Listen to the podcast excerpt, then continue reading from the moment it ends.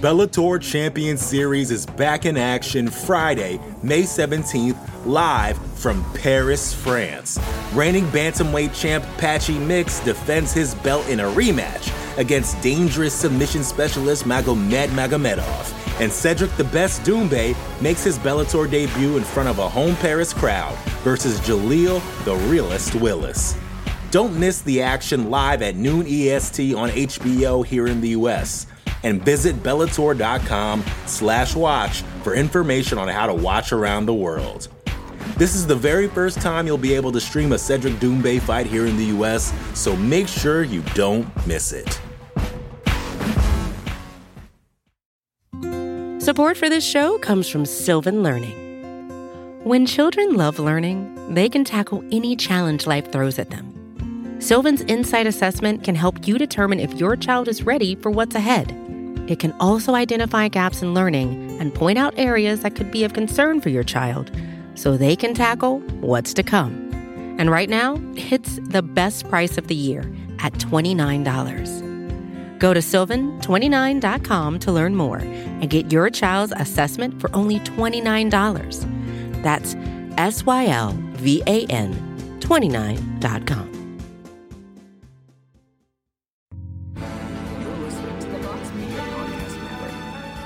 Live from MMA Fighting Studios, this is Between the Links. And now, your host, Mike Heck.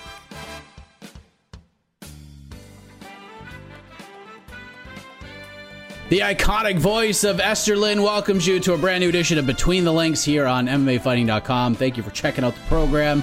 We are audio only this week, as you can hear and probably haven't been able to see on YouTube because Casey is in Houston for UFC 265.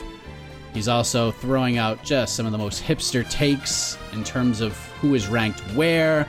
I mean, just it's unbelievable the things that have, that he's been saying as of late. But uh, we will get back to Casey next week with another live edition. But we figured let's do a show anyways. That's what we're gonna do. Coming off a crazy weekend this past weekend, there's too much to talk about. We get the aforementioned UFC 265 coming up on Saturday. Lots to discuss, and we're gonna get right into it. And real quick, I know I promised you for the second consecutive week a triple threat match. Unfortunately, Jed Meshew has been under the weather. He's dealing with uh, with some nastiness, so he is out. We have ourselves a Canada versus Canada Civil War type of rematch, and let us introduce the combatants. Introducing first the Prince of Positivity, the Warrior of the Weigh-In Show, the co-host of On to the Next One, and many more accolades. Let us say hello to my best friend, Mr. Alexander K. Lee. Hello, AK. Yes, uh, and look, listen. Last week, uh, I was the one who was unavailable for the triple threat, so I apologize. And, and frankly, I would have rather just rematched Spencer one on one. I did not. I thought a triple threat was a cool idea, but I was like, no, this is this is not resolved between us. We don't need to add in another element just yet. So, Mike, I'm glad you did the right thing and rebooked this matchup. You, you, you this this is the way to go. The triple threat, the triple threat will come. All right, I'll kick I'll kick him and Jed and whoever, but anytime. But today, I want another shot, just tete a tete avec E. Spencer Kyte. There you go. And now he's looking to make it three straight wins. Dare I say, he has put himself in the conversation for BTL Panelist of the Year, trying to keep the MMA fighting crew out of the win column. We welcome back the hardworking man from UFC.com. He's got his own website and just a whole bunch of other things, Mr. E. Spencer Kyte. How are you, sir? I'm doing well. I'm, I'm glad Alex is back. I mean, I, I said when I when I whooped his ass the first time that as, as often as he wanted to do this, I would play the Poirier to his McGregor going forward. So I'm glad you're back. I'm I'm glad you're here. I'm glad you're healthy. Glad you're feeling better. I'm glad you look rested, and you're you're ready to get this beating again. Ah, AK just just waiting to do his talking in the uh, in the audio ring here. You'll when do- he makes you'll his do it. hot takes. You'll, you'll do it, nothing quite. Oh, You'll no. do effing none. Uh, it was just the Wi-Fi thing. All right, well, let's get into this thing. Let us begin with the biggest story from this past weekend in the world of mixed martial arts. AJ McKee, clearly the biggest story, starches Patricio Pitbull in the main event of Bellator 263. It's almost like he finished the man twice in a matter of seconds. Hurt him on the feet, nasty kick, dropped him. He thought the fight was over. Referee's like, What are you doing, dude? Patricio gets up. AJ smacks on the guillotine, and the fight is over. He becomes the Bellator featherweight champion. He wins the Grand Prix, wins a million dollars. AK, let's just start here. It's good to be AJ McKee right now, is it not? It's great to be AJ McKee. I think it's pretty good to be Bellator. Some might argue differently because this gives McKee some leverage that uh, may actually work against Bellator in the future. But I think for the, for the most part, this event was. Uh, I know we're asking just about McKee, but I, you know, he's so directly tied to its success. I think his success uh, was good for the good for the company as a whole. Uh, even if again we don't know how much how much longer he's going to be there, but uh, you know, I know, I know the TV ratings came out. It didn't look great to people, but again, there's you know things to take into account, which uh, you know showcases in X amount of households, and uh, you know the UFC is on X amount of households, and so on, so on, so on, and so forth. Uh, this was huge. This was this was answered a lot of questions. This is the, the most homegrown guy I think that uh, that Bellator's ever had. Yes, we've had Michael Chandler, we've had Pitbull himself, but this guy is literally 18 and 0 as a pro, all in Bellator. Uh, has been super hyped from day one. Of course, the son of Antonio McKee, highly revered. Um, all these stories about what this kid would be someday, and to see him actually become it, it's pretty rare in MMA that we see them, we see a fighter ascend to that mountaintop so perfectly on their on their first try, so to speak. Uh, and he absolutely did it. Um, it's it's reminiscent, frankly, of like a Conor McGregor, Ronda Rousey. He's nowhere near that level of star power, but if you want to talk about these kind of these narratives we painted for these um, for these future stars before they even made it, this guy lived up to that hype. It was an awesome performance. A little bit of controversy with the stoppage, maybe, but not not not so much that I think it overshadowed anything. There's room uh, for a rematch, which will also be good for him, I think. Sky's the limit. I know it's a cliche to say, um, but uh, it's never been more true with him. I know people have been saying that for a long time, but it's never been more true with AJ McKee. And it's a shame that um, I feel like again this is a big hit for Bellator. Uh, this might be the end of the UFC as we know it. Uh, you know, Spencer, of course. I I didn't I want I didn't want to say it right away, but I mean, you know, Spencer obviously works. Spencer, I'm, I'm sorry you meant to look for a new job. Uh, I think this is the worm has turned, and Bellator is now ready with this, this with this star is now maybe to, ready to ascend to the number one promotion in in, in the world. So uh, uh, my condolences, sir. Really. Wow. So we go to you, Spencer. What we talked about what was best for business on the show. An AJ McKee win or a Patricio Pitbull win. It was over. I mean, it was just a resounding, obvious answer was AJ McKee because it opens a lot more doors. You have all these options, and he becomes this, you know, an even bigger star than you know he may have looked like coming in. And the way he portrayed himself on Saturday, Spencer, like just the walkout, the reaction he got, like to me, he oozed star. Like he was the star of the show. What did you think of his performance and just like his overall demeanor on Saturday night? Because it looked like he was getting ready to take a walk in the park as opposed to getting into a fight with Patricio Pitbull. I want to start by going back to last week and, and acknowledging Jed's terrible takes that we saw play out just horribly when we discussed this. One, he said Pitbull was going to run through AJ McKee. Totally didn't happen. Exact opposite, in fact. It couldn't have been any different than Jed forecasted. Two, he got angry when I said people would be discussing who is the best featherweight in the world and where does AJ McKee fit in that pecking order? And lo and behold, here we are, me with a title belt over my shoulder, discussing just that in the opening segment of my second successful title defense coming up. So shouts to Jed, get well soon. Come back with your terrible takes and I'll beat you again whenever you're healthy. As for AJ McKee, I mean, you said it. He looked, this was the star making kind of performance the Bellator wanted, needed, and that frankly a lot of people expected. I mean, as Alex said, he is a the the epitome of a homegrown talent, 18 and 0 in that division, been the guy we've been waiting for and watching throughout his career climb these ranks and make that step by step progression to get to this point. He reveled in the moment going out. He's always been, he's always shown that ability to be an entertainer and that showmanship side of things. His father was like that when when he was competing as well. So that wasn't unexpected. The fact that it was a hometown fight certainly made that even more stand out even more as he comes out at the forum and, and gets the big pop and Pitbull gets booed and he's, you know, rattling off the money and and just has a blistering performance.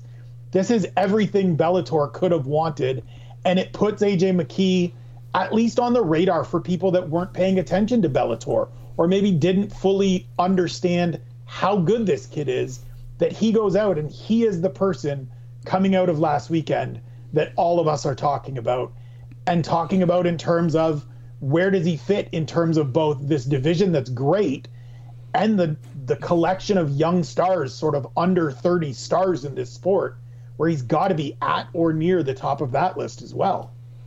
Well, let's talk about that list because you predicted it. We might as well follow through with it because it is a big talking point. We, I think a lot of us knew that it would be, but I don't think a lot of people thought that AJ McKee was going to go in there and just crush Patricio Pitbull in less than two minutes. They thought maybe we get to a second round, maybe a third, maybe AJ wins a decision, but I don't think anybody expected that to happen, and it did. And it was just so impressive. Like w- we would be debating, like based on how impressive it was, like where he would fit in this global 145 pound landscape. And he's definitely in the discussion for pound for pound right now. He's definitely in the discussion as the best 145 pounder in the world. Where would you put him right now, Spencer? Is eight like are you willing to say right now that AJ McKee is the best featherweight in the world? I'm not. I I'd certainly put him top five, um, but it might just be number five, and and this is always going to be the challenge and the struggle with this, right? I know you guys updated your global rankings this week. He's at number three currently, um, behind Alex Volkanovski and Max Holloway. The the only two guys that I would you could maybe make a case for deserving to be ahead of him, just based on overall kind of strength of schedule from that next group, would be Brian Ortega and, and the Korean Zombie. But I certainly don't have huge objections to AJ McKee being number three. I think it's really difficult to argue him being number two or number one just because of what we've seen from those two guys that are ahead of him currently, both from their two amazing fights and also Max's overall history in the UFC and the fact that Volkanovski's undefeated in the UFC. But he is he is absolutely a top five featherweight, and he's just kind of starting to scratch the surface. Like he's 26 years old. This is a guy that's going to be in this conversation and and maybe at the top of that division globally very soon. And so if you want to object to him not being higher, cool, fine, make your case. Three the three to five range makes sense to me, but it's three to five with so much potential and most likely going to be number one and probably for a long, long time in the not too distant future. AK, you are the rankings man. Like I know we had these global rankings, but we do on to the next one, and these mystery rankings that you have developed over the years always get brought up, and no one gets to really see these rankings. I get to kind of get a glimpse of where where your head is at with with your rankings, but. Let me ask you this, AK. Are you willing to say that AJ McKee is the best featherweight in the world? I know we have some panelists in our in our group that are willing to say that. Are you one of those people who are willing to say, you know what? Screw it. AJ's AJ's the man right now. He's the number one 145 pounder on the planet. I'm willing to say it is not ridiculous in the slightest now to suggest that he is on even competitive ground with the two featherweights who I do have ranked above him technically, Alexander Volkanovski and Max Holloway. I'm, if we're just talking odds here, I think oddly, uh, if he fought Holloway, it, would be more likely that Holloway would be a favorite over him than Volkanovski. Um, there's a lot of Volkanovski disrespect. There always has been. I believe he was the underdog, obviously in the first fight with Holloway and going to the rematch, um, which which again somewhat reasonable. Holloway has has one of the strongest resumes ever at 145 pounds, so I understand that. It was almost they almost disrespected the, the champ uh, in Volkanovski to pay respect to the long, you know, the longer reigning champ. So there was some logic there. And I think uh, with how hot AJ McKee's name is right now, I actually think, and I, I will go, I will say this, I think he would be slightly favored were he to be matched up with Volkanovski. I think there's a, there's a there's that undefeated tag that McKee has. There's again the uh, a term I hate to use in sports, but it goes a lot into uh, betting momentum. There's a career momentum um, to uh, to McKee right now. He's young. He's there. There's a, a quality, a mysterious quality of, of how good could he be? Could he be even better than what he showed during this in, insanely successful uh, Grand Prix run?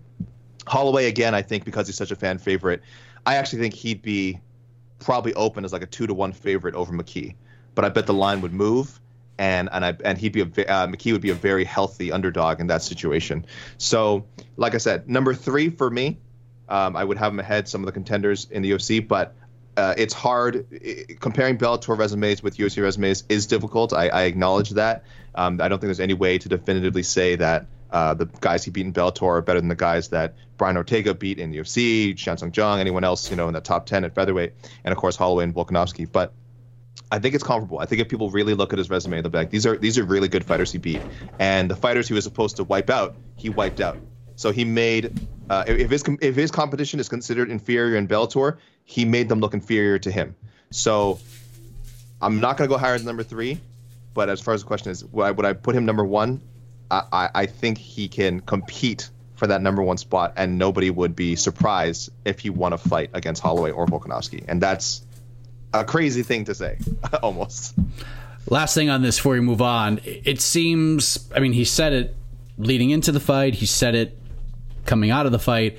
It seems clear with what AJ wants to do now. He wants to go up to 55. He wants to stop cutting to 45. He wants to fight Patricio Pitbull again. Wants to become a two division champion. AK, while Bellator does some things very well, and I'm, I'm just going to throw this out there, we're going to talk about things that they don't do well later on in the program as well. But if you're Bellator, do you go to that well immediately? Do you go right back to the rematch, shoot at 55? Or do you maybe give AJ another fight at 55? Maybe fights his brother first, give Patricio another fight, try to build his confidence back up? Like, how should Bellator handle these two gentlemen moving forward after this past Saturday? I wish uh, I wish he could stay at 145, but I'm also against unnecessary weight cutting. So if he's felt feels he's proven everything he's had to at 145, and he has beaten many of the top featherweights, I have no problem with him not defending it. Um, I, am I'm, I'm pretty critical of guys not defending. Of course, Conor McGregor having two belts, never defended it. That's something that's never sat well with me and a large portion of the fans. So that certainly would ding, um, you know, AJ McKee's reputation to some. Uh, but I think he's I think he's right. I think 155 is probably better for him. If he if he doesn't need to drain himself, why should he? Uh, and I would love to see a tournament. I would love to see another tournament, not 16 man, so not quite as long as the uh, the featherweight tournament. You go eight man, so th- and guarantee yourself at least three more AJ McKee fights. I believe the understanding is that uh, with the champions, by, by, by becoming champion, he he owes Bellator three fights, something like that. Um, either way, they they want to keep him around. They want to keep him booked, and it's going to be at 155 you do the tournament, you throw Patricio Pitbull in there as well. So you're kind of rolling the dice that you end up with the rematch you want. Um, but if you don't get it, hopefully it's a McKee. At least McKee makes it to the final and gets a you know just kind of cements himself as as the uh, and faces whoever it is that takes the belt from Pitbull during the tournament, and that's how he gets the belt. So I love the idea of a tournament. Um, I'm a little bit cooler on an immediate rematch. I could see it happening. It makes sense. But for me, if you said if I was in charge, eight man tournament, McKee and Pitbull again, and uh, cross your fingers that we get that I mean, that makes so much sense, but for me, like I want to see it. I want to see the next Grand Prix at 135, but that's just me being selfish and you know thinking about what I would want. But Spencer, what do you think happens? Like, do you agree with AK? Like next Grand Prix, they just jump right into it at 155, throw McKee and Pitbull right back into another Grand Prix, or do you think they go a different direction with these guys? No, I think you do the rematch at 55. You do it you know, four to six months down the line, you build to it. Um, you make it the headlining event of a the headlining fight of a really big card. You build you build your own momentum to this. You get some other title fights on there. You close out the year in style with this fight that we all want to see up a division. We get the rematch, but it's also a, a different championship fight. And part of that is just what else is there at, at lightweight right now what's the appeal of Patricio Pitbull fighting Sidney Outlaw after he's coming off this fight against AJ McKee, where everybody comes away from it wanting to see that rematch. To put these to separate these guys, even for one fight, is crazy. So to put a Grand Prix between them to me is is just wild thinking because it just stretches things out. And, and as AK said, you maybe don't end up with the fight that you want, which then I mean that that's a very Bellator thing to do, but don't you want like everybody wants this fight and you're gonna maybe stick 18 months in between it where it's still a crapshoot and and you got to hope everything breaks right again like it just did this time. Like we saw the best case scenario, the chances of best case scenario happening again in another Grand Prix and in a Grand Prix where Bellator doesn't have the kind of names that are really going to be super compelling. Like sure, I would watch AJ McKee against some of these veteran guys that they have in that division. But is it as interesting to me as a as a rematch at 55 against Pitbull? Absolutely not. So give me that fight, but give me some time to build to it. Some other big fights on that card. Have a year-end blowout. Whether you do that in partnership with Rizin and just have a monster show, or you do it on your own and just build to some of these other championship fights. I think you have to run this back because it's the one fight again that Bellator has that everyone is interested in. And so you can't just you can't take the risk that you don't get it somewhere down the line. Uh, you don't you don't you don't want to see Islam Mamedov just knock out AJ McKee like in the second round and just like ruin the whole thing? No, I think that'd be I think that'd be amazing. No, I mean I love chaos and and from a like just pure wildness, the ridiculousness of Bellator, sure. But if you're Bellator, you are you are driving forward. You are protecting these dudes in bubble wrap, driving them to and from everything they do in like a guarded transport system to get them to a rematch for the 55 belt somewhere later this year. And AK, let's just throw this out there. Islam Mamedov is not knocking anybody out. He's just taking you down and laying on you for 15 minutes and then getting a I decision said, he didn't deserve. I said knocking off. I said knocking off. Oh, I thought you said off. knocking out. Knocking, knocking out, would be even more insane. I, I stand corrected. chaos. Yes, that that would be the most chaotic thing ever. A guy who just doesn't knock people out, just knocks out AJ McKee. spinning, spinning back fist knockout. now, that would be insane. But I mean, listen, I, I think we'll all remember this past weekend. I mean, it was just an amazing performance from McKee. It was a great moment for him, and I'm really interested to see where he is at two or three years right now from right now. Like, is he even in Bellator? Is he in the UFC? I mean, and I don't want to talk cross promotional dream fights here because it's never going to happen with the UFC unless somehow McKee just signs with them. Uh, so we'll just go ahead and move on and, and talk about what happened inside the octagon this past Saturday. But the point for round number one in this Canada versus Canada matchup goes to.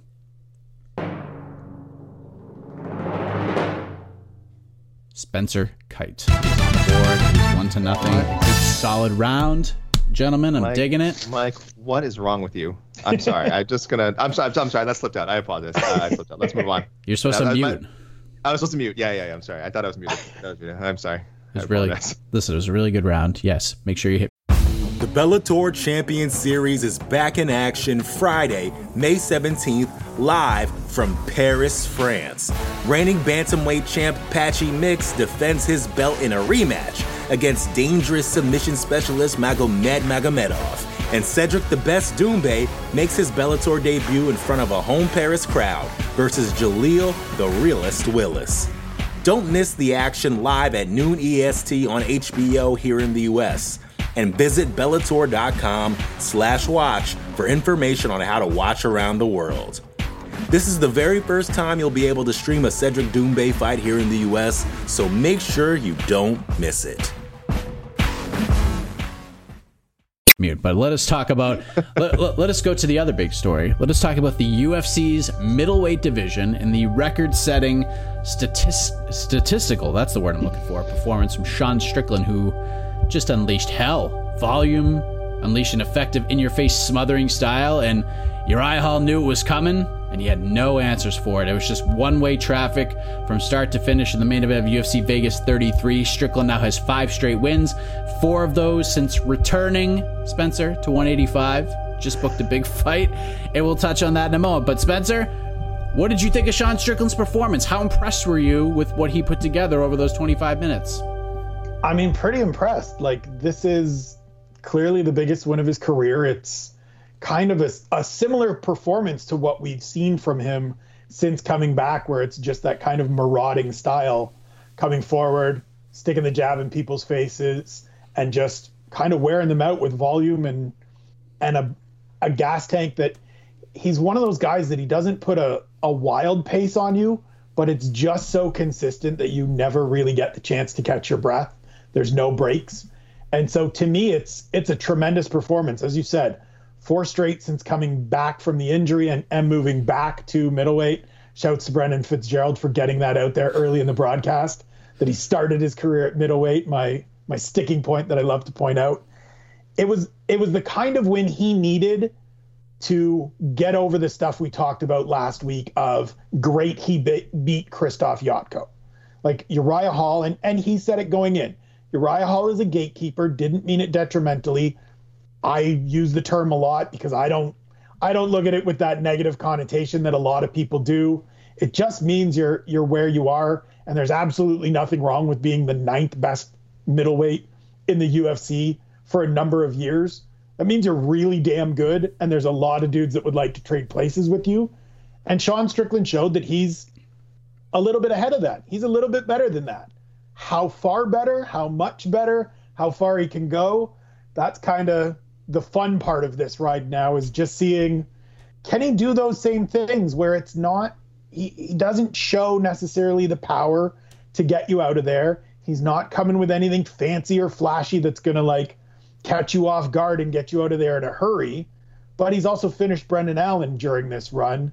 And so how far can he take this? And and we're going to get to find out here later on this year when he when he has that fight with Luke Rockhold, which maybe doesn't tell us anything, and we'll get to that. But this this performance last weekend was exactly what he needed and and impressive to me. AK, what did you think? Like, did you walk away from UFC Vegas 33 thinking, you know what, that Sean Strickland, loudmouth fella who likes to talk in his fights and say crazy things. This is a legit title contender that we're watching right now. Do, do you feel like you're like? I feel like with Kevin Holland, he was just winning fights and his personality shown, and you know people were ready to throw him into a title fight like at the end of the year. Like if he beats Jacare, throw him into a title fight, get him right in there with Izzy. Do you do you have any sort of the same feeling with Sean Strickland with this run that he's on right now after getting five straight wins? I'm, I'm pretty. I, I think I'm on record on, on most of our shows that we've talked about uh, Sean Strickland as, and and I, I think Spencer will appreciate this that like I was very much uh, on the Strickland bandwagon, as I was on the Uriah Hall bandwagon, by the way. Uh, Uriah Hall bandwagon, by the way, which is probably why I was so invested in this main event. Uh, more so, I, I, again, Spencer, I think I didn't like people saying this was like a throwaway main event. I understood. The, I understood the criticisms in the card. Don't get me wrong. I, I right. still. St- it turned out to be a, a really good card. Um, I, I didn't think on paper it was a great card, but the main event I always thought was an intriguing main event. I didn't understand people saying, "Well, neither of these guys are ever going to." I was like, no. If I if Uriah Hall wins, he continues the best streak of his uh, uh, stretch of his UFC career, and absolutely could have contended. And if Strickland wins, then he's the real deal. Uh, uh, again, I'm the prince of positivity. I was I was just kind of looking at it, uh, you know, how could it benefit both guys? Um, so yeah, I was not, uh, you know, come Sunday morning, I wasn't like, wow, I can't believe everyone's talking about Sean Strickland now. I'm like, I'm like, no, this is the logical outcome, especially given his performance. Which again, I thought I picked Hall. I thought Hall had uh, was at the stage of his career where he's kind of like matured and he could he could uh, wouldn't fall into some of the pitfalls that he's that he, he's gone into before, and it wasn't the case. He he got beat. He got beat by a better fighter. Um, uh, I hope uh, uh, Uriah Hall. I kind of I kind of like flippantly um, tweeted something like you know uh, well I've I've I've been fooled again by the Uriah Hall you know uh, story but i mean again that's that's just sort of like saying uh, we've had expectations for him for so long I, I, I, don't think he needs anyone to tell him, but I think when he looks back on his career, he's had a very good career, um, and I hope uh, I hope he doesn't become this sort of like cautionary tale, like oh Uriah Hall, someone who was never quite like good enough to to you know make it to the title. It's like that's a lot of fighters. That's a lot of fighters who who Spencer said uh, wish they could be that successful. But focusing on Sean Strickland, I'm telling people, do not count this guy out as someone who could not only uh, compete for the UFC title, like I I think uh, this is recency bias. I think he could really give someone like Israel Adesanya a really good fight. I really do. There's there's shades. I think I'm not the first person to make this comparison. There's shades of a Michael Bisping. Michael Bisping for the longest time got criticized. Oh, he's he's a volume guy. He doesn't have that one punch knockout power. He won a UFC title. He won a UFC title. He was a contender for a long time. Will, Strick, will Strickland follow that path? I don't know. He's got the mouth as well. He's a different kind of trash talker than Bisping is, but he's certainly not afraid of the microphone. So my, my big takeaway is uh, if anyone was sleeping on Sean Strickland before, I don't know why you would be now. If, especially if you watched that fight and not just saw the result. If you actually watched that fight, you should say this guy has the potential to be a top five uh, middleweight by the end of the year. So, less than a week after this victory, AK, Sean Strickland already has his new opponent. He will face former yes. middleweight champion Luke Rockhold in November at UFC 268. The fight has been verbally agreed to. And this fits, if you watch my interview with Rockhold from a few weeks ago, this fits essentially all the criteria that Rockhold wanted to check off on the old clipboard there. I want an exciting guy who's on a streak, who's in the top 10, who gets me out of bed, and it's on a big card. I mean, right now we don't know if it's on a big card. I mean, UFC 268 a pay per view is great. We don't know what the world's going to look like. We don't know if MSG is going to be the spot at this point with everything mm-hmm. going on right now. But there seems to be some differences of opinion to put it mildly between these two guys. So now we have a little bit of a little bit of a some some heat going on as as the kids like to say. So was this the fight you would have gone with? Like I know you had your pick on on on to the next one. Maybe a couple days settled. Maybe you heard my glorious answer that the journey I took you on, and maybe your oh, mind Lord. changed. But uh, what are your thoughts on this matchmaking now that it's made? Mike, I will give you your flowers on our podcast. All right, this Sunday. On to the next one. Every Sunday and Monday. Uh, but no, I, I, I, when when the point was made and some listeners brought it up as well, I totally under, I totally understood it. It made a lot of sense. Uh, Rockhold, Rockhold coming back, right? W- wanted a ranked guy. Uh, I think my argument was I feel like Strickland is like beyond that matchup. But if I'm if I'm being honest, from a name value standpoint, Rockhold still has is still a top five name even if he he's I don't think he's a top five fighter at 185, but he is well known. You know, there, there's a level of fame there that that Strickland would want to benefit from. More so, there's a great clash of personalities here. Strickland, I think, fancies himself sort of this. I'm a down to earth. All I want to do is fight. I want to. I don't want to quote him, but I would like to. He would like to inflict some intense violence on another human being in the cage, uh, to to an extreme point. You guys can find the quote. It's a very very, very nasty quote. So there, he he he is a fighter's fighter. I think that is at least, or at least how he views himself, how he positions himself, as opposed to like a Luke Rockhold, who I think we view, we can all agree is a bit of a glory boy. He's got modeling contracts. He, you know, he's has this. He's always had, exuded this this uh, high school senior jock confidence that that I, I would say many of us, uh, you know, can't can't relate to. Um, so there's a great oil and water uh, meshing of personalities there. So so I love that aspect of it. I'm dreading the trash talk a little. I'm not gonna lie. I think the trash talk will just be bad. Uh, maybe bad in a funny way, but just bad. But that's not something the matchmaker should worry about.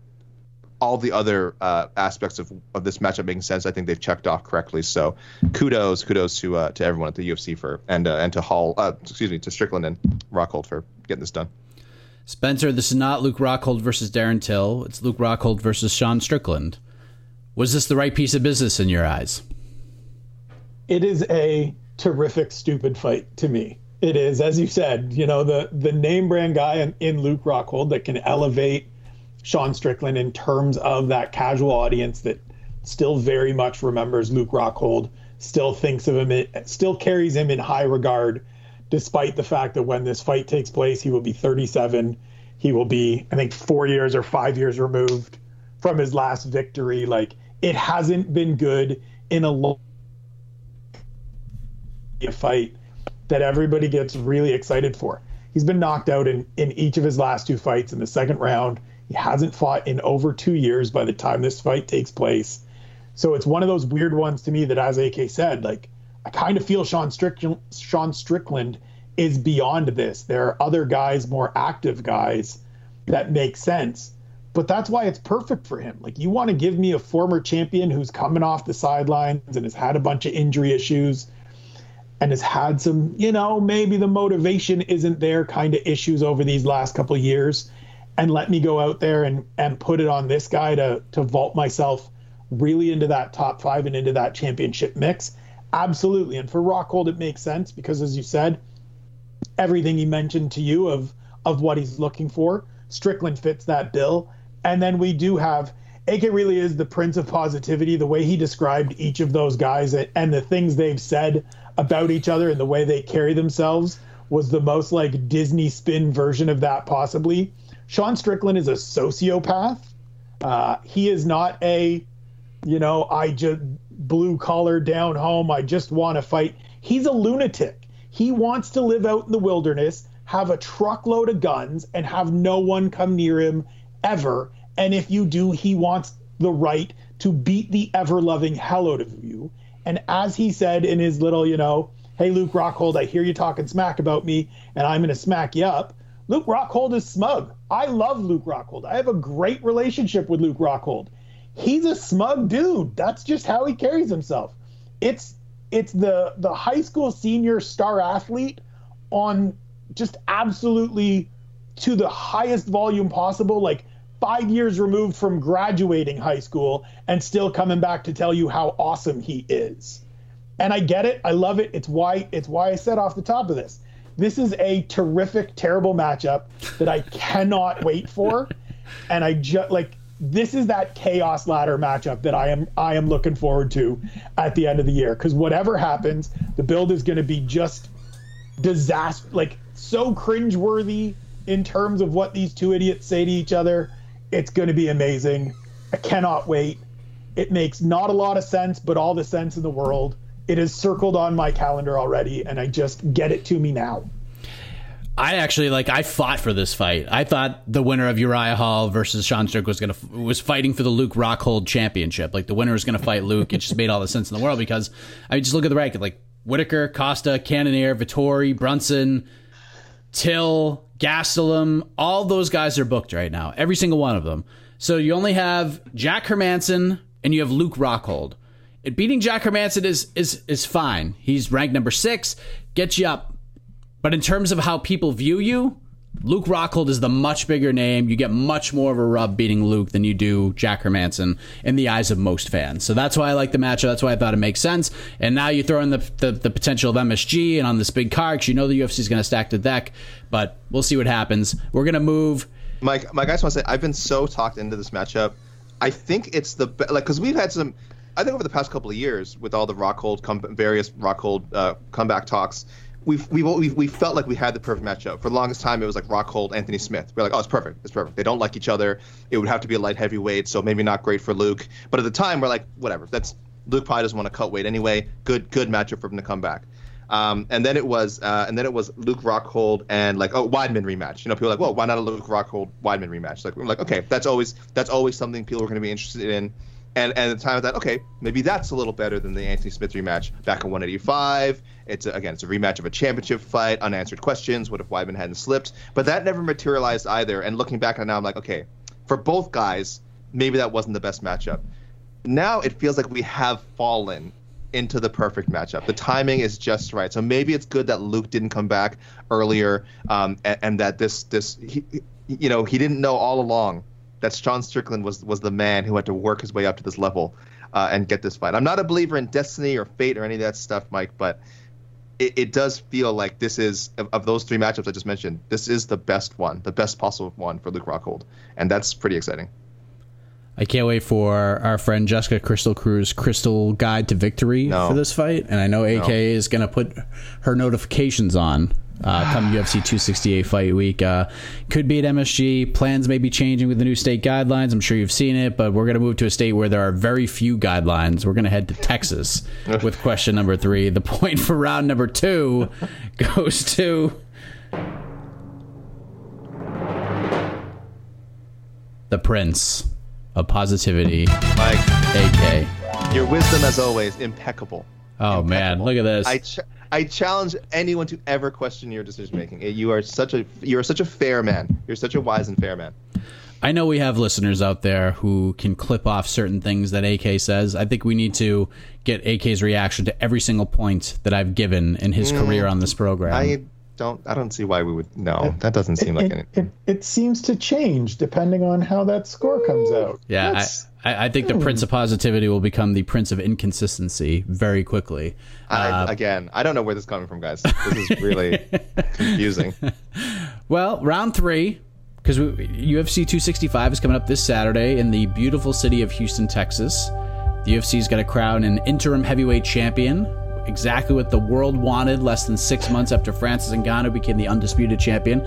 Look, the, I've I've come to I, have I've come to peace with this whole thing. It's a glorified number one contenders fight that's going to be five rounds. Derrick Lewis gets his hometown fight, and both guys are going to make more money. So I'm fine with it at the end of the day. But Derrick Lewis got to take on Ciryl Gane. Good fight. Lewis gets the hometown rub. Gane gets the chance to play spoiler in just his tenth professional fight. So, AK, we're going to begin with you here.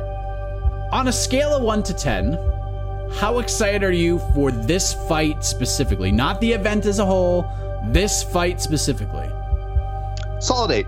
Solid eight. That that's where I would be if this was positioned as like a a three a three round co-main on a pay per view or a three round co-main on a on a on a well this would have to be a main on even on a fight night. But let's say there was some stacked fight night where somehow this ended up as just a three rounder. I'd still be excited. The two rounds extra rounds make it a little more interesting, depending whether you think uh, it'll be a Gane decision win or a Lewis early, you know, KO win or a late Lewis KO win. Anyway, the more the more Derrick Lewis, the better. So uh, it raised my level of excitement a little bit, but not beyond an eight. And the interim title doesn't, uh, for me, doesn't add or take away anything from it. I'm glad that this likely means both guys are getting paid more. We've discussed in the past, though, why not just pay them more for anyone that's put in a main event? But whatever, that's how the UFC wants to work right now. That's fine. Um, but I, I, I mean, any Derrick Lewis fight, I think, like starts at a seven. I can't remember last time there was a Derrick Lewis fight where I was just like, oh no, I don't care. It's like no, it's Derrick Lewis. His fights are his fights are great, and I'm a big Gane fan. I, I know uh, uh, some people his sort of more methodical heavyweight striking style isn't everyone's cup of tea, but for me, it's extraordinary. Uh, and, and, it's become a cliche at this point how he looks like a friggin' lightweight or like a welterweight out there. The way he moves, the way he's the, the things he's able to do. The, the, people can criticize him being for being a tactical fighter all they want. There are just a lot of heavyweights who cannot fight like he does, who I'm sure would would love to be as technical, as fast, as agile. So that's a sign to me. We just mentioned with the Strickland Rockhold thing, the clash of styles, the clash of personalities. You got this again. Derrick Lewis, the master of swanging and banging, whereas Ciryl Gane, super technical, super calm and when they when they smash in the cage, I, I don't know where it's gonna go, and that's great. That that is the makings of a of a fun of a fun matchup. Uh, the trash talk, I assume you know mostly cordial. I think we'll see at the press conference today. It'll probably be uh, uh, some, some jokes, some jokes and having around things like that. So I, I I that part of it is you know not a thrilling, but that's okay.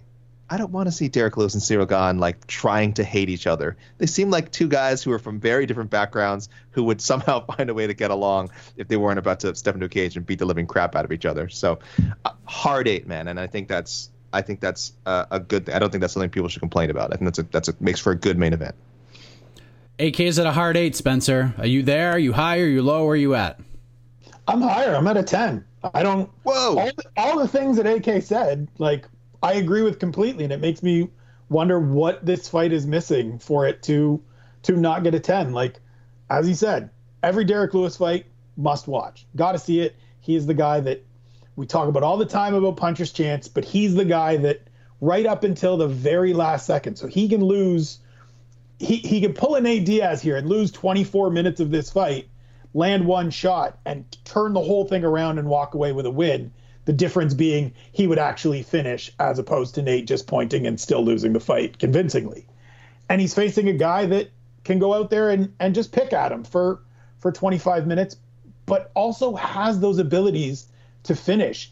And we saw submissions from Ciryl Gane right out of the bat, right out of the gate, right? Like he's a guy that's gone out there and, and got a heel hook on Don'Tale Mayes in his second fight. Who like what heavyweights are doing these things?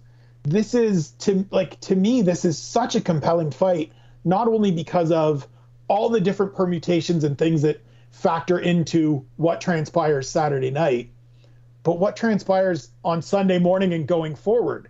Because we're either going to see the ab like the roof is going to come off Toyota Center when Tops Drop starts playing and Derrick Lewis starts walking out to Fat Pat. Always happens. I've been there for it live once and it was when Derrick wasn't even at that point, it was his win over Viktor Pesta, and they still went nuts. So it's just like imagine how bonkers it's going to be now that he's the absolute favorite son of the city. But like if he wins, even more chaos, even more crazy. And then we've just got these wonderful options, no matter how this plays out, of either the rematch and and hopefully a much better version of Derrick Lewis, Francis Ngannou, or we get an undefeated Ciryl Gane taking on a guy that he trained with, a guy that he's familiar with, a guy that was sort of the the first version of him at the MMA factory under Fernand Lopez. I mean, to like, there's no part of this that I don't like. And and as you said, I've come to peace with the interim title bit. Getting fully upset about this because Francis Ngannou isn't fighting and the title is is unnecessary. I don't understand it. It's a tremendous fight. I am so in on it. I've been in on it since it was announced. It's a 10. You make great points, Spencer. You talked about where both sides can Thank go you. from I here. appreciate that. No, Listen. it's. I mean, it's an important part of this fight because I mean, Listen.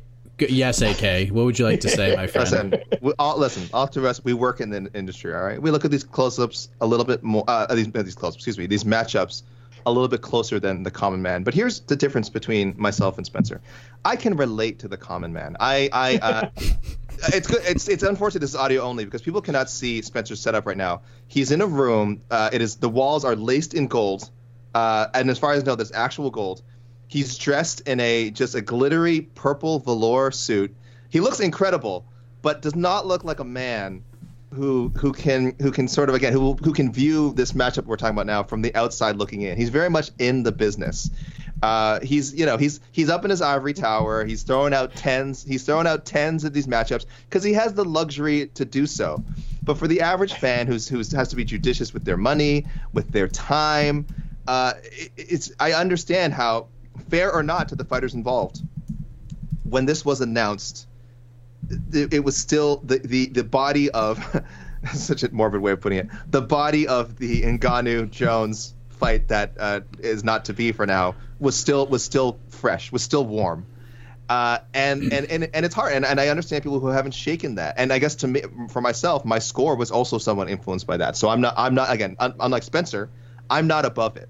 I can understand the feeling of disappointment the feeling of well this should be uh, th- th- this fight shouldn't even. This should just be a number one contenders fight. Um, this fight maybe even shouldn't be happening yet. We should have seen Ngannou versus Jones, or or even the Ngannou uh, Lewis rematch. I'm not sure what the level of anticipation for that would be given their, their first fight. But I, I, I'm just saying, taking into account other people's perspectives, which Spencer may want to try someday. Uh, that is the that is that is the eight. That is where the eight comes from. Spencer, is, I don't even know what to say right now. I am. Yeah, I mean, Spencer is draped in gold, down- apparently. Put down your AK's. Chardonnay. so put down your Chardonnay for a moment, and can you respond to yeah? so uh, so first and foremost, if I'm drinking any white wine, there's a couple great wineries out here that I really enjoy. More of a Pinot Grigio or a a Pinot Grigio guy myself. There's also a nice dry oak Chablis that I enjoy. Oh my Uh, goodness. But listen, man, one of one of us works for a major corporation, and one of us puts out a newsletter where three people pay for said newsletter. so I mean, if we're talking who who is the man of the people and who is the, who is the man of the corporate, I think we got roles reversed here a little bit. I can totally see the disappointment. I can totally understand feeling frustration that this isn't happen happening. I can just separate the two and feel both at the same time. I can acknowledge that I want Francis Ngannou and did so on Tuesday in writing a big long piece on that on said newsletter that three people pay to subscribe to, but many more have clicked to get in their email on a daily basis when I write it. So thank you to all of those people. That I wish Francis Ngannou was fighting. Of course I wish Francis Ngannou was fighting. But he's not, and this is what we have. Additionally, Mike's question was how do you feel about this fight? This fight is amazing. The fights that aren't happening don't necessarily have to influence this fight. I can kind of put the two in their own columns and feel two things at once about these things. Whereas it seems like AK, you just you can't separate those things. And and you know, I, I hope at some point going forward, you're able to get to that point and, and acknowledge that this is a wonderful fight that can exist in its own space and, and doesn't have to be sullied by your frustration about Francis Ngannou and John Jones not fighting. people, if you're not interested in this fight, which you should be, it's a good fight. But if you're not in love, head over heels with this fight, like Spencer is, don't feel bad. Don't let this man guilt you into loving this fight and to necessarily having to watch this event. Okay, if you want to, more power to you. It's, a, it's again fine headliner, a lot of good fights on the card, I think. But again, the, these people, these, I speak for I speak for the people. It's not always easy. It's not always appreciated. Clearly, I speak for the people. So, so let me, try to decipher what we're saying here, AK. Just, just, just so, so people understand. So we got we got Spencer draped in with a room full of gold, drinking a It looks it looks a Pinot, amazing. a Pinot Grigio in a Yes. tuxedo. You're over on the other side drinking a Malbec with a monocle on, just speaking for the Oh. common man. like the way Spencer views this fight in your eyes is that Spencer is gonna go steady with this fight. He's gonna wine it. He's gonna dine it. He's gonna he's gonna Mm-hmm. He's- give a promise romancing it. ring, then propose to this to, to this fight. You're just gonna take her out to dinner and never call her again. Is is, is that how you're looking at it? Like you're interested. There's- you you definitely gonna take her out definitely for a date. Are you gonna lemon law? Are you lemon lawing this fight, AK? Listen, there's definitely no guarantees of a second date. Uh, look, I got BK, I got BKFC eyeing me over there. I got, uh, you know, one championship's looking a little frisky sometimes. I'm just saying, I got other options for my for my entertainment dollar. Uh, but obviously, of course, I'll be watching this fight. But I mean, you know, that's our that's our job. Okay. Spencer, you, you, you- discussed before before we just went down a crazy road. you discussed like sort of the aftermath. Like Derrick Derrick Lewis wins, we get the rematch, try to get the bad taste out of people's mouths from that awful first fight. Ciryl Gane, tons of story, former teammate, both the ties to France, the coaching aspect. It's a big fight over there. Like the, the the people of France who have been just been hankering for a big fight. Like if somehow the UFC could do that fight in France, it would be absolutely gigantic. What's the better outcome for the UFC? A Derrick Lewis win or a Ciryl Gane win? I honestly don't think it matters. And that's that's the beauty of this to me. Like I think either way you get a terrific fight provided we're, you know, putting Francis Ngannou in here with the winner as we rightfully should, but as we can't guarantee because crazy sh- cra- crazy things happen all the time. But either way, like I I understand that the first Lewis Ngannou fight was an absolute disaster no one should go back and watch it again unless it's like as a penalty for something terrible you've done in your life. But I don't think anyone looks at these two set to fight again, especially if Derrick comes off a Derrick Lewis esque performance this weekend and thinks we're going to get a repeat of that. They've both just been absolutely clobbering people since then. We know the circumstances that led up to it, with Derrick having back issues that stemmed from his knee issues, which have subsequently been fixed, and he's 4 0 since then. Francis Ngannou was completely shook from the Stipe Miocic fight and didn't want to get embarrassed again and therefore couldn't pull the trigger. But they've both put those things behind them and been so dominant that I don't think you can really look at it and go, oh, this is going to be terrible again. And then if Ciryl Gane wins, I mean, the possibility of doing it in France, UFC wants big events. That will be a colossal event for them if they're able to pull that off. Bringing those two guys with ties to Paris over there for a heavyweight championship fight would be massive. There's not a lot of people. There's 14 people that have risen to the top of their division with undefeated records, the most recent being Israel Adesanya. Can you imagine what kind of maybe not star potential because he doesn't have the same kind of gravitational pull as Francis Ngannou, but how big and how great an accomplishment it is if Ciryl Gane goes undefeated and in just over three years goes from making his debut to winning the UFC heavyweight title. Like either way this plays out, we're getting a phenomenal fight. So unlike last week where we talked about Bellator and, and everybody with that company secretly, quietly in the back, behind everybody's backs, rooting for AJ McKee. I think the UFC looks at this and just goes, whatever happens is great as long as we get an interesting, entertaining fight where one of these guys comes away looking really good. AK, what do you think? What's what's better for business? And it's so fascinating that like just around 2 years ago, Ciryl Gane was fighting for the TKO Heavyweight Championship. Isn't that crazy, AK? Now we're talking north. about him in an interim title fight for the UFC 2 years and like 2 months later. It's absolutely insane that we're talking about this. So with that being said, what's the better case scenario for the UFC business wise? Is it the Lewis Lewis getting the win? We could see Lewis and Ngannou and hopefully get that bad taste out of our mouths, or is it in Ngannou versus Gane because it just sounds good to say? We know we can create great hashtags out of that, and just the story that those two guys have. Gane is a great story, as you said, uh, winning up here in Canada and TKO, the TKO promotion. All, I mean, if you watch him, he was showing flashes of what he could become. Mean, he was clearly a, a league above some of the guys he was fighting um, at TKO. But Derrick Lewis winning a UFC title at Toyota Center in Houston, just that moment, it, I don't know if you can put a price on it. It's a, he's he's already a star to some degree. It would take him up a notch. Not again, not to that super duper duper star mainstream level, but it takes him up a notch.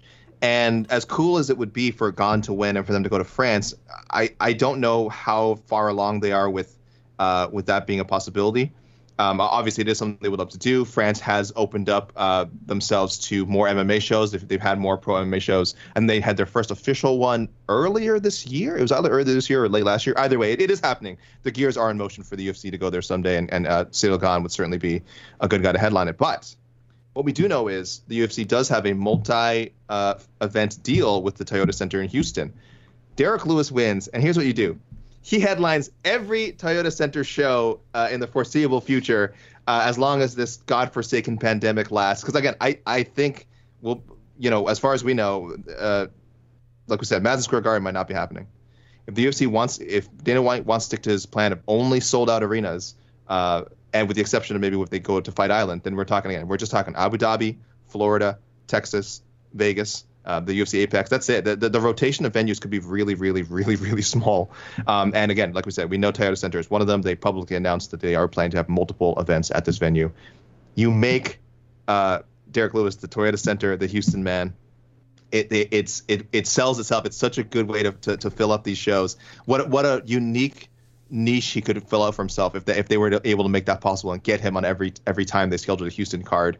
Um, and gosh, he's just such a such a fan favorite character. I think it's it's time for this last uh, for him to achieve this last part of of his uh, his combat sports journey and win a UFC title, interim or otherwise, doesn't matter. It's a UFC title. And Gane, on the other hand, he, his time will come. His time will come. I think. I but I think the better, more immediate outcome is Lewis winning in, in, in Houston. I think it'd just be incredible.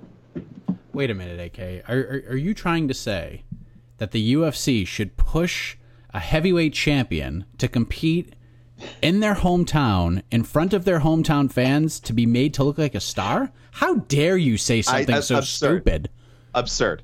Like Stipe, absurd. like I mean, I, I, do you see how the UFC does business? Stipe Miocic only fought in Cleveland once, you turd, and now you want Derrick Lewis to go to Houston every time and oh, just God. be made to look like it's absolute massive star? Are you crazy? Dana, is that you? Oh my gosh, it's everything's matching up. The visual, the voice, the tone. I wish people could see it right now. Oh God, I'm turning red just like Dana too. Uh, you are. I'm joking. Obviously, this, you know, I mean, listen, sarcasm is is, is a, at least a second language for me. But listen, Dana said the winner will fight Ngannou. Division will go from there. Maybe to John Jones. Maybe to Stipe. Who the hell knows at this point? But what I do know is that we're going to see an interim heavyweight champion crowned on Saturday. And we're going to head to round four right now. So the point for round three goes to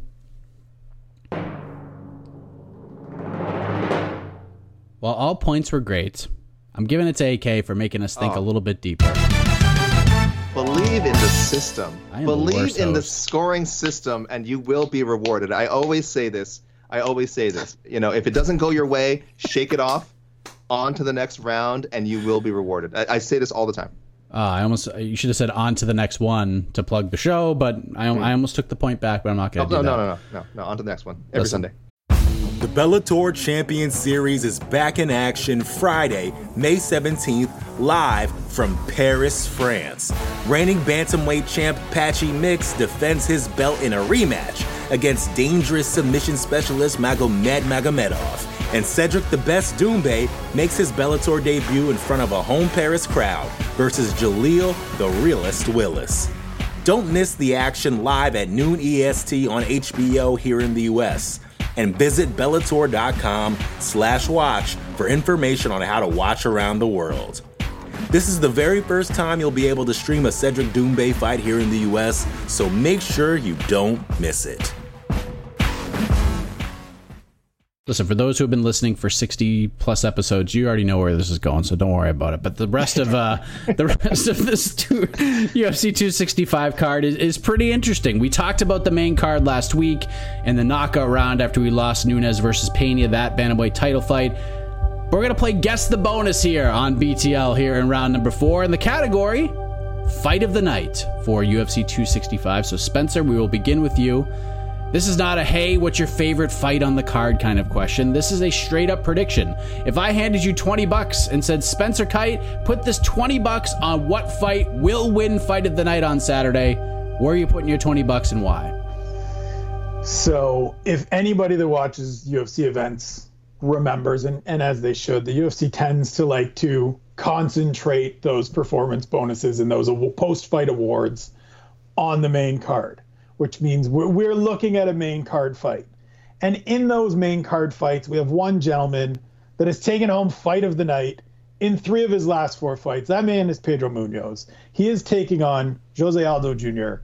in the co-main event, the new co-main event as of last week, in an all Brazilian battle, in a fight between guys that are separated by two days in age. Pedro Munhoz being born two days ahead of Jose Aldo, but that feel like they have to be seven to eight years apart, given sort of their trajectory of their careers and and how you think of them now. But this to me is just an absolute banger of a fight. We saw Pedro Munhoz earlier this year go out there and get into a trade leg kicks, stand in the pocket, fight in a phone booth, grimy kind of battle that he absolutely loves against Jimmy Rivera. I talked to him about it earlier in the week. And I mean, to hear this guy, the excitement in his voice when he talks about these kinds of fights, of just getting in there and a guy that's going to go out there and mix it up with him. And I said, What do you expect from Jose Aldo? And he said, Exactly that. Like, this is what we know of him. He likes to throw low kicks. He likes to work the body. He likes to strike. Yes, he's a black belt like me, but we just like to, you know, dig our feet in and trade. We saw that with Jose Aldo in his fight with Marlon Chito Vera earlier, or at the end of last year, excuse me. And I think this is just the obvious candidate given what we know of the UFC, how I think this fight plays out, and Pedro Munhoz's track record of being one of the most consistently entertaining fighters on the UFC roster. AK, there's a certain listener of our podcast who likes to remind me that you've had some spot on predictions as of late. The way you broke down AJ McKee, Patricio Pitbull is almost like exactly how the fight played out in terms of like the the order of operations, if you will. So you've been pretty spot on with your predictions. So what is your prediction for the fight of the night this Saturday in Houston, Texas at UFC 265? I'm a broken clock, Mike. I'm a broken clock, but thank you, thank you for reminding uh, people that I, again, twice a day, twice a day. Uh, it man, it is hard to argue against the Aldo Munhoz pick. It's it's perfectly positioned as the co-main event. I almost wish um, that this was a five rounder. I almost wish that they that they were uh, UFC was being a little more aggressive with kind of what they did with with Diaz and, and Leon Edwards. I get it, doesn't have the Diaz star power, sure, um, but boy, Aldo Munhoz, I'd love to see five rounds. That's the only shame of it. It's it's great. It's on a pay per view co-main event. That's the only shame of it not being like a fight night main is that we're not getting two more rounds. But I definitely expect that to be a great fight.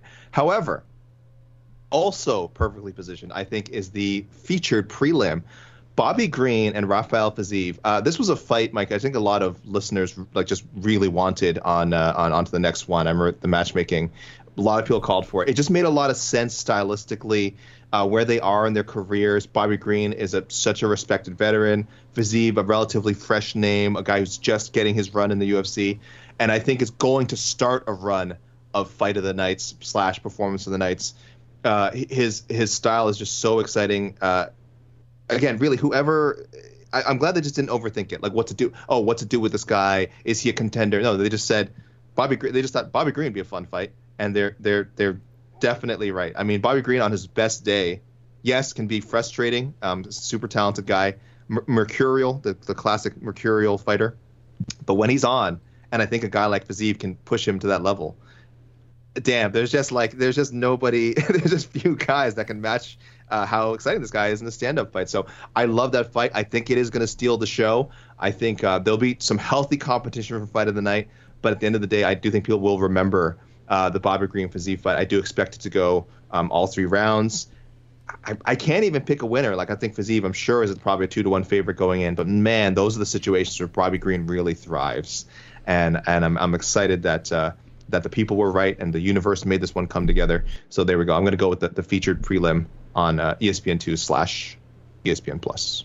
Yeah, that is a tremendous fight. I spoke to Rafael Fiziev yesterday, as a matter of fact. Uh, that interview should be dropping shortly. Just one of my favorite interviews, maybe ever, because Rafael is like his English is getting better, and he's just hilarious, and his sense of humor is just is everything you hoped it would be, and his prediction for the fight is just so dad jokey. It's like The Rock and Jungle Cruise. Like it's just amazing. Like I was in tears with his fight prediction. So uh, check out that interview. So Casey Kenny versus Song Yadong is such a sick fight. Uh, Manel Kape versus Ode Osborne. That fight is ridiculous. Amazing. That is a ridiculous fight. Must win for sure for the former Rizin champion. So there's a lot of good fights. There's there's, there's plenty of options. Chiesa Luque, great clash. That's a great fight too. Great clash of styles. I hope it goes to the ground a lot because Luque is. Is, has been said in the interview, say I'm a I'm an amazing grappler. He's like I don't know why people think it's like like there's like grappler versus like striker. It's like I'm a ridiculous grappler, but they have very different styles of grappling. So man, it could be so much fun. It's a it's a, it's a good card. Yeah, there's a lot. The, what, what, how many fights do we have on this thing? 12, 13? 13? There's there's 11 of these that could be fight of the night. Like I feel confident that any of like 11 fights could be the fight of the night. It's redonkulous, but uh there you go. Arguments have been made. We already know where this is going, so we're not going to do any bells and whistles. Spencer's going to No. get the point. No, I mean, listen, he, he, he went first. It was luck of the draw, and plus he made a very compelling argument. Uh, this is bullcrap. This is bullcrap. am I a bad judge, AK? I'm not going to make this personal. I'm just going to say um, someone here is a someone here is a bad judge, and it's not Spencer, and it's not me. People can figure it out for themselves. Casey is in Houston and can't defend himself, AK. That's what I was talking about. Yes, yeah, but we're not. We're not. I, I have so many things to say about Casey. But anyways, we're gonna head to the knockout round. one question will decide it all. Each competitor will have one minute to give their response to said question. We don't have the benefit of a countdown clock for these guys to see, but I'm gonna keep track the old school way on my phone and on the timer on my computer screen. But once the question has been answered, I will be the judge. I will be the jury. I apparently am the executive producer as well. I will render the final decision. So, Spencer, you are the back to back winner. You're on the winning streak right now. You get the champion's prerogative. Are you going first? Or are you passing it on to AK? I'm going to pass it on. I'm I'm going to learn from the mistake AK made when uh, No. when we battled the first time, Oh, and and and he can have this. Go ahead. Just like last Spencer, week, I Jed set got to go you- first. I set came you in, up I for this moment. him. This is just going to be another victory. So This is the- go go ahead, sir. how could you fall for my trap? Thank you, thank you, Spencer. Your Thank trap that produced two straight victories. Oh, the overhead I mean, bicep you. The pose, second AK. one isn't the second one isn't my fault. All right, the second one's not my fault. I'm not taking the blame for that one. Oh man. All right. So here's the question, AK. For the last, I don't know, six or seven weeks, we have had this little tease going on from our friends at Bellator MMA who are coming off just a massive, massive night on Saturday. AJ McKee becomes a star. Everything they hoped for came true. A big weekend. Momentum like crazy. And then last night happened. Fedor Emelianenko's big comeback fight was announced, confirmed by MMAfighting.com after initial report from TASS. Fedor Emelianenko is fighting Timothy Johnson on his comeback fight in Russia when all these massive names got on the phone with Scott Coker and said, You know what, Scott? I want this fight. I'm a former UFC heavyweight champion. I'm a former Glory Grand Prix champion. I'm Jake Hager. I'm a former WWE champion. All these guys, all these guys with big names and big followings, all wanted this fight. But Bellator said, you know what? I hear you, fans. I hear you, media members. We're giving you Timothy Johnson. So, AK, I'm going to give you the opportunity. I am Scott Coker right now. You are looking at me. I am Scott Coker. I am the guy who, whether or not I'm, I, I may not be the matchmaker, but I'm the guy who puts the final stamp of approval on this idea. You have one minute to tell me what you think about this piece of business. Fedor versus Johnson, Russia versus the U.S. This is like Rocky Four all over again. AK, what do you want to say to me? One minute on the clock. Your time starts now. Scott, I'm gonna tell you something. I feel you. I understand where you're coming from. I understand where you're coming from. I understand where some of the complaints are coming from. I saw the people getting their getting their Twitter. Some people only saw it this morning, getting their Twitter fingers ready, and I'm making fun of oh oh uh, of all those people they could have picked. I did it with Timothy Johnson. All right, listen. I thought you did a great job uh, making that interim title fight with Moldavsky and Timothy Johnson. I know it was kind of a weird situation, but hey, at least Tim jo- Timothy Johnson has that luster of technically recently competing for a Bellator title. But the other thing of it is this: Fedor's listen. This is in Moscow. they they clearly you I say you sorry I'm talking Scott over are clearly view this as a very very winnable fight for Fedor Emelianenko, which I mean with respect to Tim Johnson it is it certainly is Tim Johnson's a tough fighter. This is in Moscow. This is a crowning homecoming moment. They're not looking for a competitive fight with with Werdum or Josh Barnett or whatever. They want to see Fedor come back and just win. And that's what this matchup does. 10 seconds. Then, sir, sir, you have nailed it. All right, let me tell you something. You have nailed it. Anyone who can look at Fedor's career, it's not like he's faced killers up and down. There's been a lot of showcase fights. This is the next in a long line of those. Scott, I, I, I, I commend you, sir. I commend you. Wow. All right. Full on baby face here. I'm just. I, I feel like you're about to super kick me and throw me through the barbershop window, AK, after that promo. Because I don't know if I, I, I did. I, I, can't believe it. I can't believe it. I thought we were going to see a, a little more hostility from you, but you are the Prince of Positivity. So turn on over to the champion, E. Spencer Kyte. Spencer, I'm sure you're getting ready to call it a day, and you jump on Twitter and you see that Fedor's opponent has been announced. It is Timothy Johnson. It is not JDS. It is not Alistair Overeem. It is not Jake Hager. It is not Josh Barnett everyone's heavy favorite to get this fight, the one that everybody wanted to see stand across the cage from Fedor Emelianenko. Instead, we get Timothy Johnson. I am Scott Coker. You have one minute to tell me what you think about this booking, good, bad, or indifferent. Your time, your one minute, starts right now. Scott, I'm not going to beat around the bush. You screwed this up, and you screwed this up bad.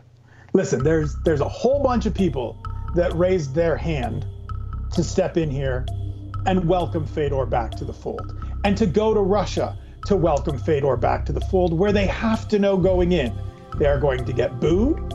If it goes to the judges, they are most likely going to get hosed. And yet they still raised their hand because they wanted the honor to share the cage with that man. I don't know that Tim Johnson was one of the people that raised his hand. He's not a big Twitter guy. He's not out there flexing the thumbs and putting his his intentions and his desires in the streets. But I know there were a lot of better options. And here's what I mean. Maybe you put him in there and it's a more competitive fight if it's Alistair Overeem or Junior Dos Santos or Fabricio Werdum or somebody like that. But if it's Tim Johnson and Tim Johnson is the guy that goes out and beats Fedor in this 10 fight, seconds.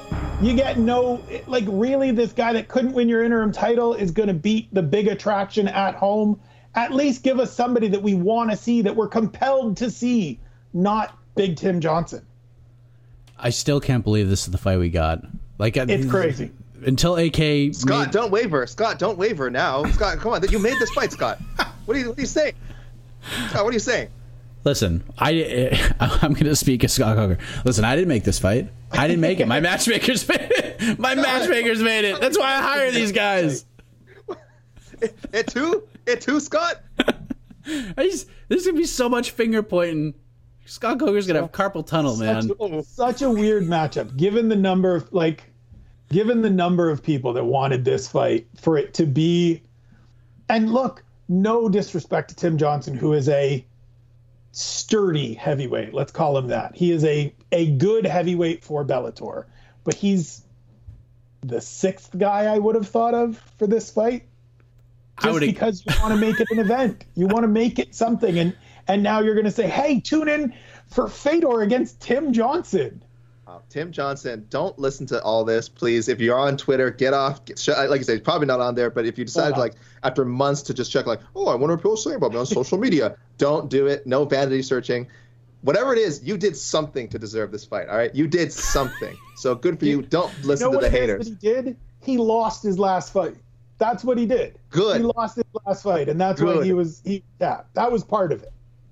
Listen, I am sure we, we throw this out there. I'm pretending to be Scott Coker. Let me tell you how this all worked, okay? Fedor Emelianenko made the pick himself. There's no doubt in my mind. He saw his he saw his guy put a beating on him, put the wood to Timothy Johnson. He said, "You know what? I learned enough in that fight. I'm going to put the wood to this man too." That's the guy I'm going to fight. I would have I would have rather seen Jake Hager get the fight because Jake's got more of a name and Fedor will run his ass over, but more people would care. You know what I mean? It's nothing against Timothy. I like Timothy Johnson. Fun guy, fun fighter. Even even even the the, the loss like he was in there. He's talking trash in the empty arena in the studio setting. I dug it. I dug it. It was a fine fight. Just not the what I would have gone with. So maybe there's a there's a grander plan in place, but I tend to doubt that. But I don't like where this is going. why? No reason. Why? What do you? What do you? What, you- you've been talking about how great of a judge I was, and now you're gonna now you're questioning me. I have. This is true. You know what? This is true. Mike. You are an uh, Do- you are an, you're an excellent judge. Do you, look- see how you- much this wavers? Do you Mike- see how much sway there is Listen, in, listen. in AK's feelings listen. about your your abilities? No, no, no, no. Mike, Whereas one of I us have tends never. to stay quiet and just let you do your job that I have full faith in you to do. Mike, you're an excellent judge. You look really good right now today. I bet you smell amazing. I obviously can't tell right now. We're all in our own, you know, place. I bet you smell amazing. Your personality, second to none. Probably the best host. Uh, uh, probably the the best MMA debate game show host in the business today. And I do not say that lightly. I do not say that. At least top three. Probably the best. I'm feeling for verklempt right now. It's all. I, I wouldn't say it if I didn't mean it. I don't know what to do. I don't know what to do. Do the right shall, thing. we, sh- shall we talk amongst ourselves? I'll give you a Talk- topic. wants Give us a topic. The Partridge Yes. family, neither partridges nor a family. Rhode Island, not a road or an island. Um, I'm gonna I'm gonna tell you what my initial thought was. Like as of as AK was making that speech, my initial thought was I was, I was gonna pull the ultimate heel move, and Ryan Seacrest all y'all, and just say like, you fans figure it out, and I'll announce the winner next week before the triple threat match. I was really pondering doing that. Because I mean, what's the, what's the difference? You know what I Yeah, mean? like, what's the Spencer would- difference? Spencer would have no chance though. So You you sure about that? I, I don't know. Listen, I'm very popular. I don't. I don't want to brag about it. I'm a very popular man. I'm just gonna. I'm just being fair. I'm just saying it, it wouldn't be fair to Spencer. I'm a very popular man. I'm just saying. I'm very popular. Just because I for, for the sociological experiment of all of this, AK, I, I think we're gonna have to go that route. Oh no! I think we're gonna have to go that route. You called my bluff. I oh I so did, man. I was like, "There's no chance I'm going to do that," and then you made that speech, and I'm like, "Now I really want to know," because it doesn't really matter. You're both going to be back fighting for the actual title next week in the triple threat match against Jed Meshew. So that's what we're going to do.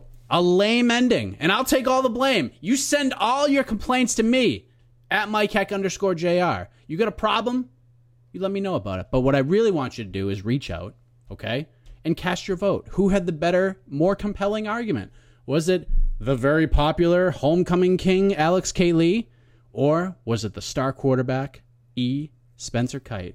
We will find out next week. We will see who will have the champion's prerogative. And you know what? I'm going to add a little sizzle to this steak. How about this? Not only that, but the winner who gets the most votes will automatically go to the finals in the triple threat match. So the oh. stakes have been raised to nobody's Oh. to just unbelievable levels. So that's what's going to happen next week. So That is I'm- delicious. There's so much. Yeah, it is delicious. It's we're getting ready for a big fight week. This is delicious. So this is what we're gonna do for the for, for- because this is how we always end the show. I'm gonna give each of you 30 seconds to talk about whatever it is you want to talk about. Let the fans know about some stuff. Give some wisdom, Spencer Kyte. We'll begin with you. I just want to say thank you for having me. As always, it's a pleasure to come back here and, and defend my title, even though we're we're putting this victory out to the people. I'm not going to sit here and tell you how popular I am. I'm not that popular. I'm kind of more of a I'm kind of more of an anti-hero, but I am more so than Alex, a true man of the people, a guy that is out here conversing with everybody on Twitter. And so everybody, listen, win or lose, I'm back next week to take on both of these clowns and truly defend my title. But I think you know what to do. I think you know who won this battle. Alex knew this battle. That's why he started filibustering and telling Mike how wonderful he is. And listen, Mike is wonderful, but I don't need to tell Mike that at the end of a show because Mike knows that's how I feel. It's how I felt when we worked together at Fansided. It's how I've felt this entire time. It doesn't change with my performance on these shows. Mike Heck is a wonderful human being, full stop. We were the, Filibustering. Hold on. Filibustering. Let, let- wait. Wait a minute. Now. Wait a minute. Obfuscating? Hold on. Hold on. Here's. Let, I have a list of ten things I'd like to say. uh, but hold on. Let, let me say one second now before we go on. Hold on. Armbar. Hold on. Japanese armbar. Okay. All right. All right. Sorry. I'm sorry. Go ahead. I'm sorry. I know exactly what you're talking about. The Jericho list of submissions. All right, I'm sorry. Oh, Like, the I greatest thing ever. I interrupted. It's okay. It's like it's like AK Spider Man and and Spencer's Batman. He's just no. He's, I he's the silence behind the violence. We've mixed so many metaphors today. I I honestly know. don't know who's I who am, or what's what now. My brain hurts at this Yeah. point after after this program. But what would you what would you like to say, AK? What would you like to say? I, I will say today was a wild, spirited battle. It was, it went in all kinds of directions. It's very, very tough to follow. I think. I hope, I hope, uh, I hope anyone listening, I hope anyone listening knows that beneath whatever happened today, I think we both made a lot of good points. I think there was, I think there was some intelligent discourse in there. I accept my my my part of the uh, you know responsibility for for taking this into some weird directions, but uh, but I'm confident too, Mike. I'm confident that. Uh, despite my record, despite my what my record shows, uh, I, I, I I'm I'm a little bit better on the show, um, you know, than it suggests. And I think my record would be even better if we had always gone to the people voting. And and the last thing I will say is, uh, it is my birthday today, obviously, and people, you cannot. How can you not? If if, if you want to get me anything, vote me as the winner of this week's Between the Links. Okay. Oh God, what a show this has been. This has been an emotional roller coaster for us all. I'll tell you what. Here's how you're going to cast your vote. I mean, you do it however you want because you're not going to listen to me anyways. But what I would prefer you to do is do just like your matchmaking suggestions on on to the next one. Shoot me a DM on Instagram, m underscore heck jr, and we'll compile the votes that way. If you want to throw it out there on Twitter, go right ahead. I don't. We'll we'll figure it out that way. But I can't. What a what a start it's to be to the triple threat match next week. We're to crown a champion. We're to have two. We're to have two championships decided in one show. And that's what BTL is all about. Case will be back next week. We'll be live. We'll be on video. We'll be on YouTube. We'll be all over the place. So thank you for for for listening to the program this week. This all audio version. Thank you for sticking with us. For AK, for Spencer Kyte, I am Mike Heck. Thank you for tuning into the program. I am rambling like crazy because my brain is fried after all these directions we're going. This is the Marsh Gammon of BTL. Good night, everybody. We'll see you next week. You're listening to the Vox Media Podcast Network. The Bellator Champion Series is back in action Friday, May 17th, live from Paris, France. Reigning bantamweight champ Patchy Mix defends his belt in a rematch against dangerous submission specialist Magomed Magomedov. And Cedric the Best Doumbé makes his Bellator debut in front of a home Paris crowd versus Jaleel the Realist Willis. Don't miss the action live at noon EST on HBO here in the US. And visit Bellator.com slash watch for information on how to watch around the world.